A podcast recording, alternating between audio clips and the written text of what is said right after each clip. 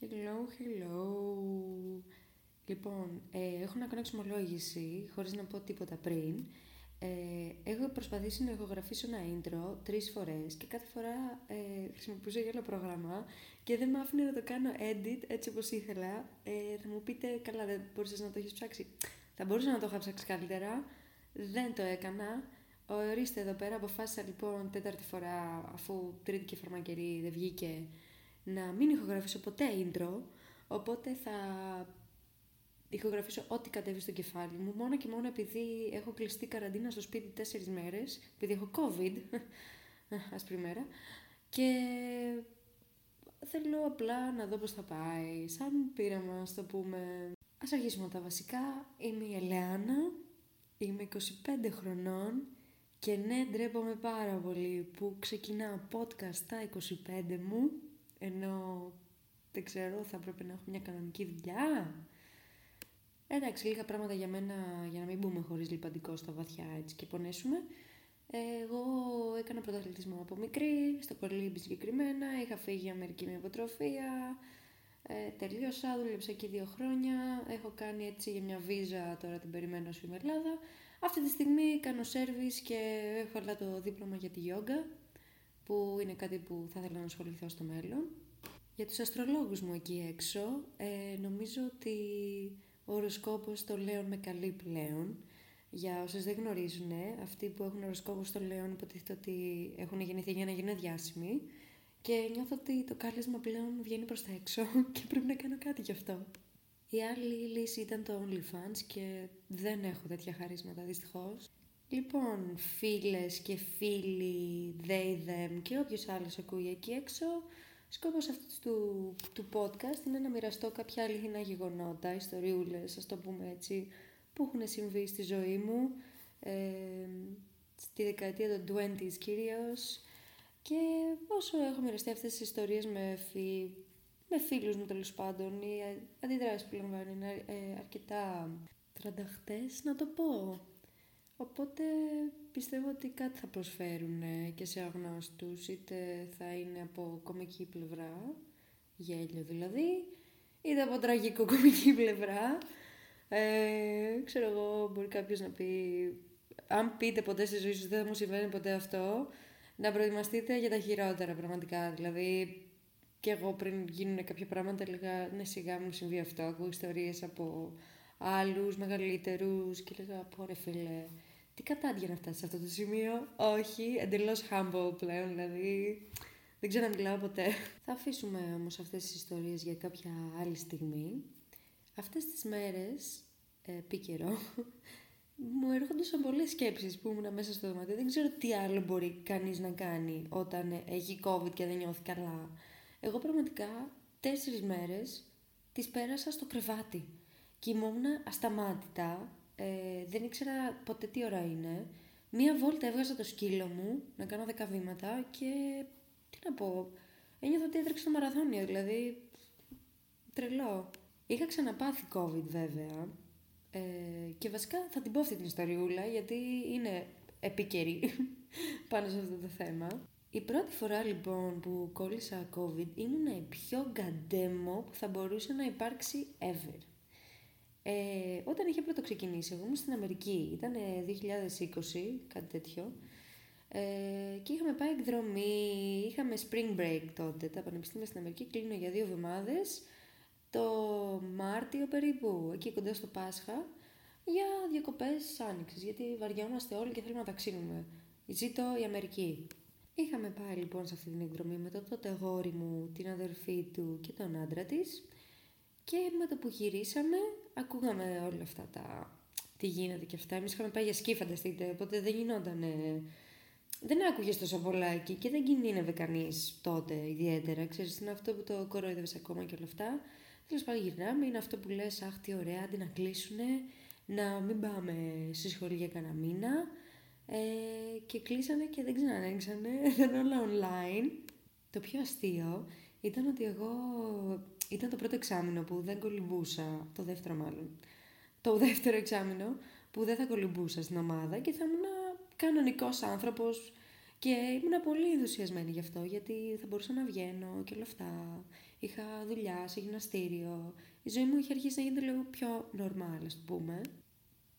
Περισσότερο ενθουσιασμένη ήμουνα για ένα μάθημα που είχα πάρει που ήταν wine appreciation. Ουσιαστικά είχαμε εργαστήριο 4 ώρες τη βδομάδα και δοκιμάζαμε 6 κρασιά κάθε φορά και γράφαμε σημειώσεις, μας δίδασκε για το κάθε κρασί, μας έλεγε όλα αυτά.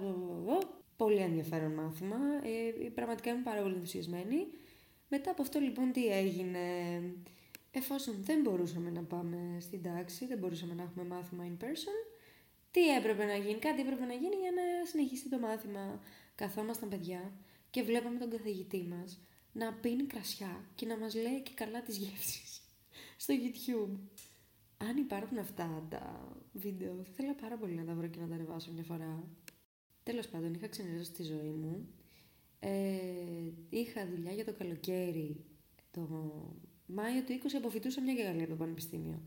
Και για να συνεχιστεί η βίζα μου, εγώ έπρεπε να βρω δουλειά πάνω στον τομέα που με ενδιαφέρει. Εγώ σπούδασα ξενοδοχειακά ή έπρεπε να βρω, έπρεπε να βρω κάτι πάνω σε αυτό.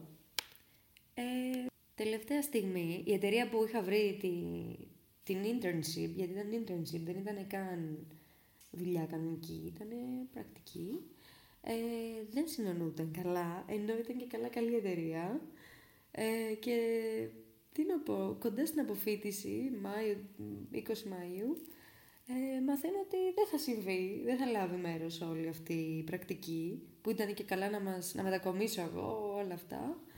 Ε, έλεγε το συμβόλαιο μου με το διαμέρισμα, δεν είχα καταφέρει να βρω άλλη δουλειά, τα είχα βάψει μαύρα. Λέω, θα φύγω.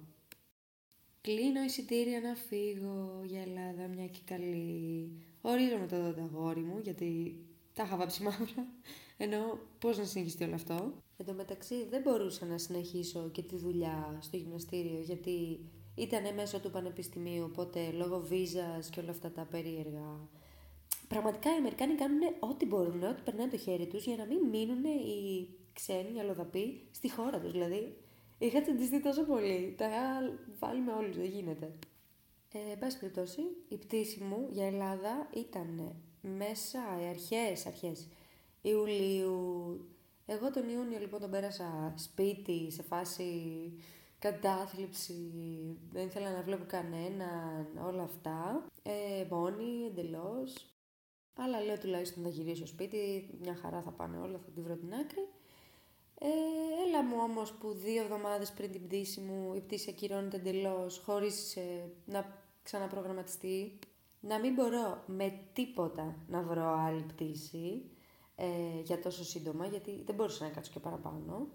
Ε, δεν είχα διαμέρισμα βασικά γι' αυτό.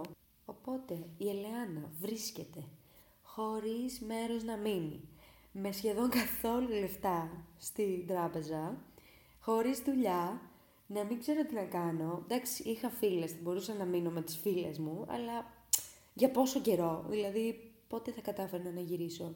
Τέλος πάντων, κάπως τα έφερε η ζωή. Ξανα, τα ξαναβρήκαμε αυτό το αγόρι. Αποφασίσαμε να κοιτάξουμε για διαμερίσματα μαζί. Πήγαμε σε άλλη πόλη να δούμε, γιατί δεν θέλαμε να μείνουμε στο Houston που ήμασταν. Ε, Πήγαμε μια εβδομάδα στο πόδι συνέχεια, πολύ κουραστική εβδομάδα. Εγώ έπρεπε με το που γυρίσουμε να αρχίσω να πακετάρω. Γυρνάμε, πυρετό και δύο, πτώματα. Σε δύο μέρες έπρεπε να έχω φύγει από το διαμέρισμα, να έχω παραδώσει τα κλειδιά. Ε, δεν είχα όρεξη, δεν μπορούσα να σηκωθώ από το κρεβάτι. Μιλάμε γκαντεμιά της γκαντεμιάς. Και μην κάνετε, Α, τα ξαναβρήκες με τα γόρι τουλάχιστον. Όχι, ήταν από ανάγκη. Ε, ακούγεται πολύ λάθος αυτό, αλλά πραγματικά η σχέση αυτή ήταν πολύ τοξική και απλά έπρεπε να έχει τελειώσει όταν πρώτα τελείωσε. Αλλά λόγω των συνδικών συνέχισε. Ναι, και μην με κρίνετε, σας ακούω κάποιους από εδώ πέρα ήδη. Τι κάνουμε λοιπόν, μετακομίζουμε με τη μητέρα του. Εγώ και η πεθερούλα, ε, εντάξει, με συμπαθούσε, τη συμπαθούσα, αλλά σε ένα σημείο, όχι και να μείνουμε μαζί. Η τύπησα είχε 12 σκυλιά μες στο σπίτι και όσο ωραίο ακούγεται αυτό, παρά το, το πόσο ακραίο είναι, ε, το σπίτι βρώμαγε. Ε, το δωμάτιο του φίλου μου ήταν μικροσκοπικό. Ο φίλος μου είχε δύο τεράστια σκυλιά. Είχε ένα μεγάλο σκυλί και πήγε και πήρε κι άλλο ένα, δεν ξέρω γιατί. Ε, δεν, δεν είναι ότι αγαπούσε, ήθελε απλά το σκυλί του να κάνει παιδιά και να τα πουλήσει. Έτσι νομίζω τουλάχιστον, πολύ κακό. Είχα κι εγώ ένα σκυλάκι το οποίο μου το είχε κάνει δώρο ο ίδιος, οπότε ήμασταν στο σπίτι, δεν ξέρω κι εγώ, ο ένας πάνω στον άλλον, να έχουμε κολλήσει COVID. Και όχι μόνο αυτό, παιδιά, η αρρώστια δεν έφευγε. Δεν έφευγε. Ήμουνα τρεις εβδομάδες, πάω να κάνω τεστ, ε, γιατί τότε δεν ξέρανε πόσο και καλά πρέπει να είναι καραντίνα, λέγανε δύο εβδομάδες. Ο φίλος μου έκανε, βγήκε αρνητικός. Πάω στις τρεις εβδομάδες, λέω εντάξει, έλεος πια. Ε, πάλι αρνητικό. Ήταν να πάμε επίσκεψη κάπου εκδρομή, δεν θυμάμαι. Δεν πήγαμε ποτέ. Εγώ μεταξύ να ψάχνω για δουλειά γιατί είχα μέχρι το τέλος του καλοκαιριού να βρω δουλειά. Λόγω της βίζας, ξαναλέω. Πολύ ωραία. Αλλά ταυτόχρονα να μην μπορώ να βγω από το σπίτι γιατί έβγαινα θετική ξανά και ξανά επί ένα μήνα. Ένα μήνα και. Το, και δε, χωρίς, χωρίς υπερβολή. Ήταν ένας μήνας και. Το φελάκι μου λοιπόν. Ε, οπότε πάμε ξανά μια επανάληψη. Έμεινα χωρίς διαμέρισμα. Μετακόμισα. Τα πράγματα μου τα πέταξα μες στο αμάξι του. Δηλαδή, ευτυχώς δεν είχα και έπιπλα να μετακομίσω γιατί ήταν επιπλωμένο. Αλλά όλα τα πράγματα δεν τα πακέτερα καν. Απλά τα πέταξα στις κουβάδες. τα βάλαμε στα αμάξι είχαμε πυρετό, να μισώ τη ζωή μου, να μην μπορούμε να μετακομίσουμε κάπου αλλού, ενώ τα περισσότερα συμβόλαια άρχιζαν εκείνη την περίοδο, να μην μπορώ να βρω δουλειά, ε, να ξέρω τη λίγη βίζα μου και να πρέπει να μετακομίσω με την πεθερούλα μου, η οποία τύπησα είχε OCD και ADHD. Και χωρίς υπερβολή ξαναλέω, δεν είμαι, δεν είμαι ψυχολόγος ή ειδικός για να το ξέρω αυτό, αλλά ήτανε, η τύπησα έπρεπε να παίρνει φάρμακα δεν μπορούσε να κάτσει ούτε ένα λεπτό. Ε, το σπίτι έπρεπε και καλά να είναι οργανωμένο. Κάποια συγκεκριμένα πράγματα, όχι όλα. Γιατί το να βρωμάει σκατήλα δεν το λες ότι ο άλλος έχει οσύνη με όλα. Ε, απλά κάποια πράγματα έπρεπε να είναι τελείως οργανωμένα, όπως η κουζίνα. Πήγαινα στην κουζίνα να μαγειρέψω. Πριν φάω, για μαγείας, έπρεπε να έχω πλύνει τα πιάτα. Ό,τι πιο σπαστικό. Δεν είναι ότι δεν θα τα έκανα. Εννοείται ότι θα τα έκανα. Σε ξένο σπίτι μένω. Ευτυχώς ξέρω τα όρια μου και των άλλων. Ε, αλλά με το που άφηνα το τηγάνι κάτω και σέρβιζα τα πιάτα, η τύπισσα ερχόταν εκείνη τη στιγμή πάντα σπίτι από τη δουλειά. Έπαιρνε το. Δεν ξέρω πώς εμφανιζόταν κάθε φορά εκείνη τη στιγμή. Αλήθεια, ήταν διαφορετικές ώρες κάθε φορά. Έπιανε το τηγάνι και το έβαζε να το πλύνει στον νιπτήρα αμέσως μπροστά μου και το 'τριβε έτσι με μανία. Και είμαι σε φάση. Οκ. Οκέι, ε, ηρεμία, θα τα κάνω εγώ, τη λέω. Δεν θα τα άφηνα, απλά θέλω να φάω. Ένα λεπτό. Τέλος πάντων, οπότε κατάλαβα εκείνη τη άρεσε να το κάνει όλο αυτό. Οπότε δεν με έκανε να αισθάνομαι άσχημα. Αλλά μετά από κάποιο καιρό που μέναμε μαζί, πώ ήταν, πέντε μήνες, να είναι καλά η γυναίκα που μ' άφησε να μείνω εκεί. Εντάξει, τώρα μην το παραλέω. Αλλά ήταν όλη αυτή η κατάσταση πάρα διανοήτα σπαστική.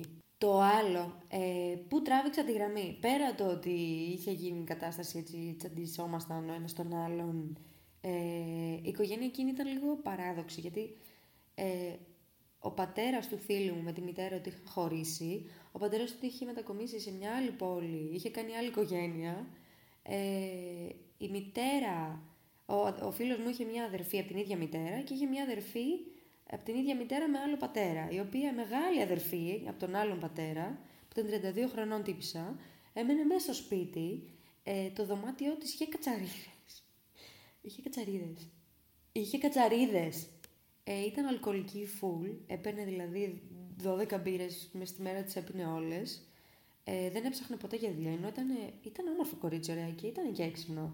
Και ήξερε να μαγειρεύει, όλα αυτά. Δηλαδή είχε προηγούμενη δουλειά, απλά δεν ξέρω τι είχε γίνει. Τα έριχνε όλα πάνω στη μάνα της, που να σου πω την αλήθεια, και εγώ η μάνα μου ήταν ενάρκησο, γιατί ήταν ενάρκησο η μητέρα τους.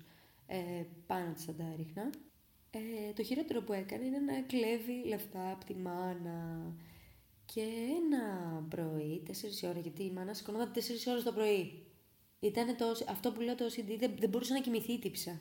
ADHD, τι OCD. Δεν μπορούσε να κοιμηθεί. Κοιμότανε μία το βράδυ και ξύπνησε 4 το πρωί. Δεν κοιμότανε, δεν κοιμότανε καθόλου.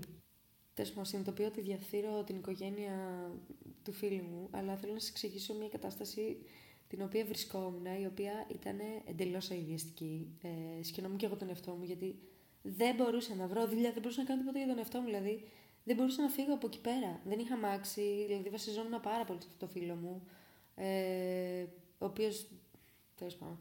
Τέλος πάντων, αρχές Σεπτεμβρίου βρίσκω δουλειά, ευτυχώς δόξα εσύ, αλλά ήταν μακριά και ήταν στην αρχή με μια εταιρεία που σε στέλνει σε διάφορα μέρη, ήταν σε κάτι μεστικά. Και για να εξηγήσω λίγο καλύτερα, εκεί τα διαμερίσματα είναι ολόκληρες κοινότητες. Δηλαδή έχουν μέσα γυμναστήριο, πισίνα, ε, δωμάτιο με υπολογιστές, ε, έχουν γραφείο που δουλεύει κόσμος μέσα όλη την ώρα, έχουν ομάδα συνεργείου, τεχνικών. Ε, Τέλος πάντων και στέλνανε, με στέλνανε από εδώ και από εκεί για να συμπληρώσω όταν κάποιος έλειπε. Και χρειαζόμουν εγώ αυτοκίνητο γι' αυτό. Ο φίλος μου ενώ στην αρχή μου λέγε ναι, ναι, να βρεις δουλειά, θα σε βοηθήσω εγώ για όλα, να μείνεις εδώ, να πάρεις τη βίζα. Ξαφνικά ε, βρες τρόπο να πας μόνη σου, δεν μπορώ να σε πηγαίνω. Ερχόταν, με έπαιρνε με βαριά καρδιά και με έκανε να. Έκανε αυτό το. σαν βόλτ ένα πράγμα, αλλά με σούπερ μάρκετ. Δηλαδή πήγαινε στο σούπερ μάρκετ, έπαιρνε παραγγελίες ε, και τις πήγαινε στα σπίτια.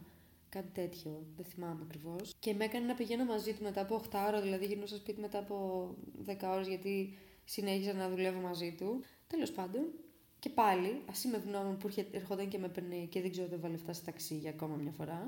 Πολύ πίεση, ρε παιδί μου. Δηλαδή, υποτίθεται ότι είχε ένα άτομο που θα σε στήριζε. Μου έλεγε ναι, ναι, ναι, να σε στηρίξω, να μείνεις, να κάνουμε αυτό, να κάνουμε εκείνο. Απ' την άλλη, υπήρχαν και προποθέσει, χωρίς λόγο. Ε, να μην μπορώ, να μου λείπει η οικογένειά μου, να μην ξέρω πότε θα γυρίσω, να μην ξέρω τι θα γίνει. Ε, και το χειρότερο ήταν ότι ήμουν σε μια μεταβατική περίοδο της ζωής μου, γιατί είχα σταματήσει το κολύμπι, που το κολύμπι για μένα ήταν η ταυτότητά μου, εντάξει, δηλαδή φανταστείτε να κάνετε ένα πράγμα κάθε μέρα, να είναι όλη σας η ζωή, όλος σας ο χρόνος να περιτριγυρίζετε γύρω από αυτό και ξαφνικά να σταματάτε, να έχετε συνέπειες σωματικές από αυτό, δηλαδή είχα πάρει πάρα πολλά κιλά, δεν αναγνώριζα τον εαυτό μου, ε, δεν είχα motive, δηλαδή να σηκώθω από το κρεβάτι, δεν είχα καθόλου motivation, τίποτα. Και να μένεις σε ένα σπίτι ουσιαστικά αγνώστων, με μια τοξική σχέση, ο οποίος ε, σου κάνει τα γλυκά μάτια από τη μία, από την άλλη ο, ούτε καν. Εγώ να μην μπορώ να σώσω λεφτά, γιατί ε, δεν έπαιρνα και πάρα πολλά σε αυτή τη δουλειά. Και απ' την άλλη ήθελα να, για τα, τα σούπερ μάρκετ και αυτά να τα ψωνίζω εγώ τουλάχιστον σαν ευχαριστώ που με αφήνουν να μείνω εκεί. Αλλά ο τύπος που ήμουν μαζί ε, ήταν, παιδιά, ο τύπος ήταν 100 και κιλά. Και δεν το λέω προσβλητικό αυτό, αλλά έτρωγε πολύ το παιδί. Δηλαδή, έτρωγε πολύ το παιδί. Ε, και έτρωγε κρέας. Το κρέας ήταν κρυβό. Οπότε δεν μου έμεινε τίποτα στο να σώσω για να φύγω. Ναι, ξέχασα να πω για την αδερφή. Η αδερφή μια φορά είχε κλέψει λεφτά από τη μάνα τέλος πάντων. Πολλά λεφτά. Ε, που τα είχε σώσει για κάτι συγκεκριμένο η μητέρα και τα είχε κρύψει κάπου στο σπίτι. Και ξυπνάμε 4 ώρα το πρωί από φωνές. Ε, λέω, δεν γίνεται να μένουμε άλλο εδώ. Πραγματικά δεν γίνεται να μένουμε άλλο εδώ. Ε, αλλά δεν ήταν όμως αυτό το τελικό χτύπημα. Ποιο ήταν το τελικό χτύπημα; Με τα πολλά κατάφερα να βρω δουλειά σε ένα γραφείο μόνιμα που ήταν βέβαια 25 ε, λεπτά, μισή ώρα μακριά από εκεί που μέναμε, που ήταν και αυτό μεγάλη υπόθεση, αλλά κάπως το βόλεψα. Ε, σε αυτό το γραφείο έμεινα και μετά για τα, τον υπόλοιπο καιρό και μέσα του οποίου βγάζω τη βίζα μου. Προσπάθησα να σώσω λεφτά λοιπόν με όλο αυτό και προσπαθούσα να τον πείσω να μετακομίσουμε εκεί πέρα που ήταν τα διαμερίσματα που δούλευα, γιατί είχα έκπτωση και όλα αυτά. Και το τελικό χτύπημα. Ένα απόγευμα μετά τη δουλειά, εγώ ήθελα να βγάζω εγώ το σκυλάκι μου βόλτα, γιατί εντάξει δεν το βλέπουμε στη μέρα, το αγαπούσα πολύ, ήθελα να περνάμε λίγο χρόνο μαζί. Η μάνα του είχε 10 σκυλιά και, και τα έβγαζε βόλτα και τα 10 μαζί. Μία γυναίκα 50 χρονών έβγαζε και τα 10 σκυλιά μαζί. και όχι, δεν ήταν εκπαιδευμένα σκυλιά. Ήταν, τι να πω, κακομαθημένα φουλ. Βαριόταν να τους βάζει κολάρα, οπότε δεν είναι το λουρί, κάπως γύρω από το λαιμό. Κάτι χοντρά λουριά βέβαια, εντάξει, δεν είναι κακοποίηση εντελώς αυτό. Ήταν χοντρά τα λουριά και τέλος πάντων δεν ξέρω, τα είναι γύρω από το λαιμό τους κάπως. Δεν, δεν είχε συμβεί κάτι μέχρι στιγμής. Ε, ένα βράδυ λοιπόν, εκεί που είχα ξαπλώσει μετά τη δουλειά, ήταν ακόμα νωρίς. Συνήθως γιατί τύπησα τα έβγαζες κατά τις 9 το βράδυ και ήταν 7. Ξυπνά από φωνές. Ε, έχουν μαζευτεί στο σπίτι των γειτόνων. Βγαίνω να δω τι γίνεται. Ακούω την αδερφή τη μεγάλη να τσιρίζει αυτή που. την αλκοολική τέλος πάντων. Πάω, πάω, πάω στο σπίτι των γειτόνων. Βγαίνει η μάνα έξω, μου λέει Ελιάνα, Ελιάνα, το σκυλί σου, το σκυλί σου πέθανε. Μόνο έχω μείνει μαλάκες να λέω τι, να μου το φέρνουν, να το κρατάει άλλη αγκαλιά, ο, ο Ζούς τον λέγανε, το σκυλάκι μου, να είναι εντελώς ε, unconscious, δηλαδή να έχει πάει σε άλλο πλανήτη. Ευτυχώς δεν είχε πεθάνει, πεθάνει.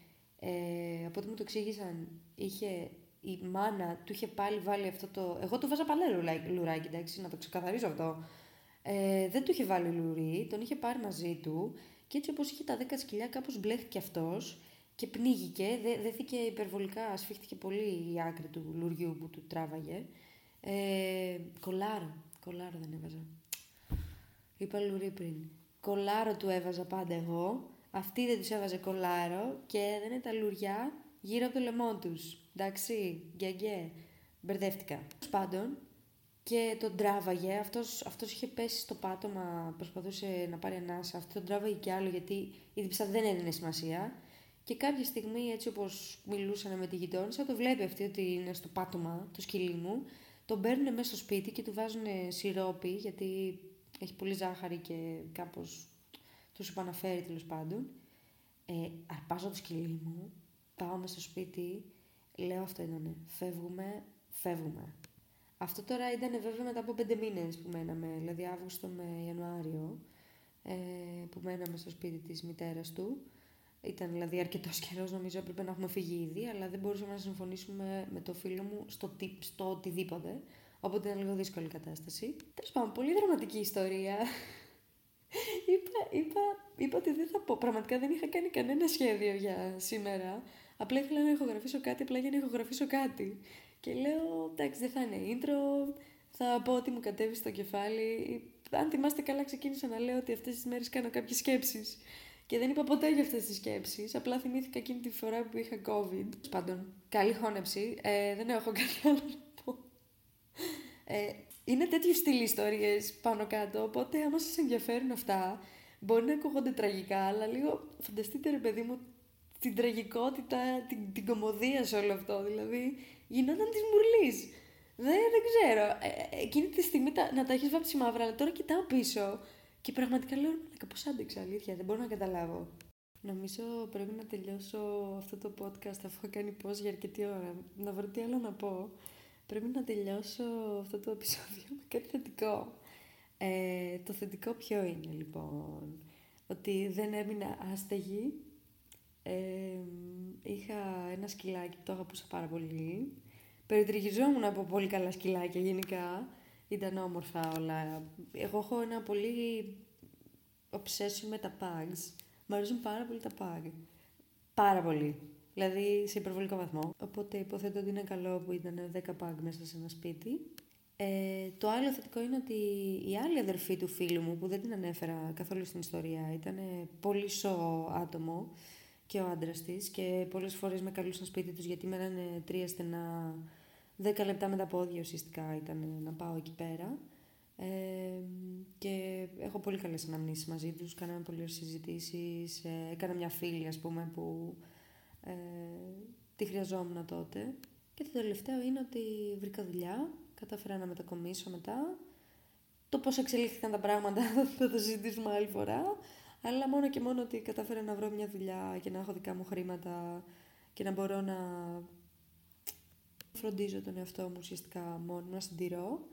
Ε, είναι πολύ σημαντικό αυτό. Και τώρα το γεγονός ότι μέσω αυτής της εταιρείας που κατάφερα να βρω ε, βγάζω τη βίζα μου. Επίσης πολύ σημαντικό. Όχι, για να μην με λέτε αχάριστη από το πρώτο, από το πρώτο επεισόδιο. Ε, βέβαια, όλο αυτό εντάξει, έχει δημιουργήσει μια τρέλα μέσα μου, αλλά εντάξει, συνεχίζουμε. Νομίζω κάπου εδώ θα το τελειώσω. Εντάξει, τα 25 λεπτά να κρατήσω όλη αυτή η διάρκεια είναι καλό νομίζω να μην κουραστείτε κιόλας. Ε, δεν ξέρω. Πολύ cringe. Πολύ cringe. Ε, ίσως αποκαλύψω περισσότερο για τον εαυτό μου στις επόμενα επεισόδια, γιατί ελπίζω αυτό να μην το ακούνε μόνο οι φίλοι μου για support, να το ακούνε και άλλα άτομα.